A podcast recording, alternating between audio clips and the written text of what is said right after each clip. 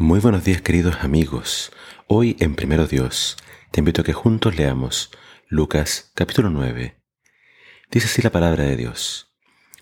Jesús reunió a sus doce discípulos y les dio poder y autoridad para echar fuera a todos los demonios y para sanar enfermedades. Los envió a anunciar el reino de Dios y a sanar a los enfermos. Les dijo, no lleven nada para el camino, ni bastón, ni bolsa ni comida, ni dinero, ni más ropa que la que traen puesta. En la casa a la que lleguen, quédense hasta que salgan de ese pueblo. Si en algún pueblo no quieren recibirlos, al salir de allí, sacúdanse el polvo de los pies como testimonio contra ellos.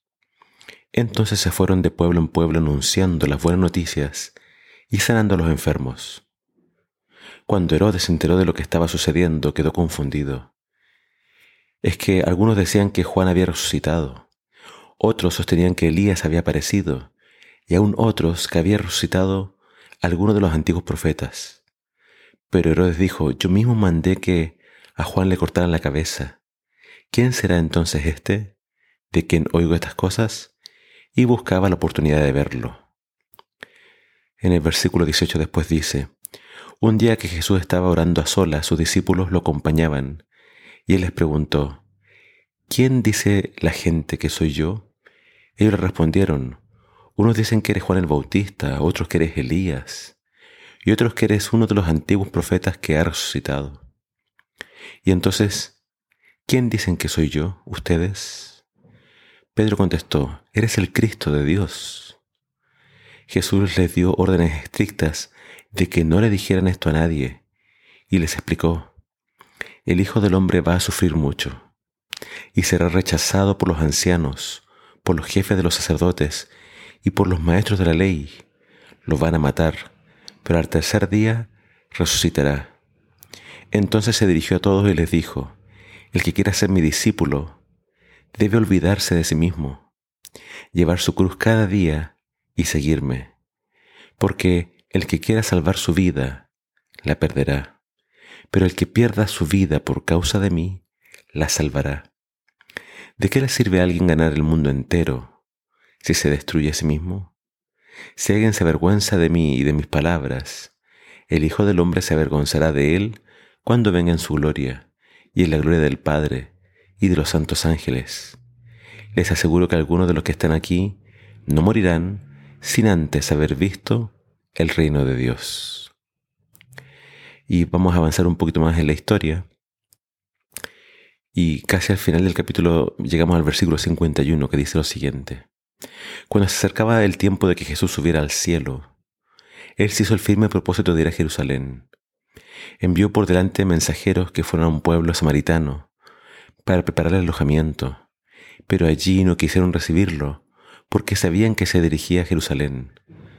Cuando Jacobo y Juan, sus discípulos, vieron esto, le preguntaron, Señor, ¿quieres que mandemos que caiga fuego del cielo y lo destruya?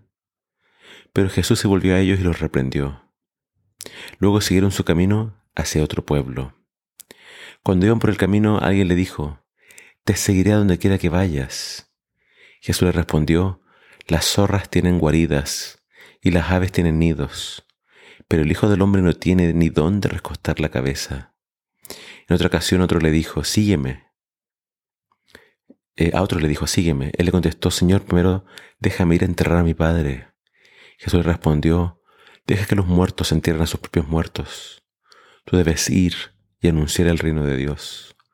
Otro le dijo, Señor, yo te seguiré, pero primero déjame ir a despedirme de mi familia. Jesús le respondió, el que pone la mano en el arado y vuelve la vista atrás, no es útil para el reino de Dios. En el capítulo de hoy vemos un fuerte énfasis en el discipulado. Jesús estableció a los doce para ir a predicar y después les empieza a hablar acerca de lo que tiene que ser un discípulo. Un discípulo, por ejemplo, acabamos de leer, no puede estar mirando hacia atrás en el sentido de pensar en lo que dejó, pensar en, en las cosas de este mundo. Tiene que solamente mirar hacia adelante, hacia la misión que se le ha dejado. El discípulo eh, acá se nos dice, por ejemplo, uno que quería ir a enterrar a su padre. Ese discípulo quizá no estaba pensando eh, en el reino de Dios, estaba pensando si mi padre murió, hay una herencia, estaba pensando quizás en las cosas de este mundo. Jesús le dijo, deja que los muertos entierren a los muertos. Es decir, deja que los que están muertos espiritualmente o los que están preocupados de este mundo se ocupen de este mundo. Tú preocúpate de predicar el reino. Jesús nos dice que un discípulo tiene que olvidarse de sí mismo, negarse a sí mismo y seguirlo. Y él les explica que el mismo, él mismo vino a morir, él mismo vino a padecer, él tenía que sufrir mucho, ser rechazado. Y si Jesús mismo tenía que morir, él le dice a sus discípulos, ustedes deben estar dispuestos a morir. Ustedes, ustedes deben estar dispuestos a tomar su cruz y seguirme. La vida del discípulo aquí en la tierra es una vida de sacrificio. Es una vida de donde uno debe entonces estar dispuesto a morir.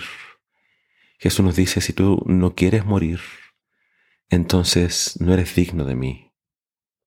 Y también Jesús nos dice, aquel que se avergüenza de mí y de mis palabras, cuando yo venga en la gloria de mi Padre, yo me voy a avergonzar de él.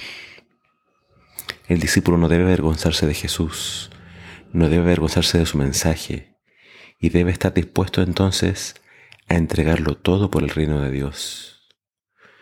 Claramente ser discípulo no es para todos.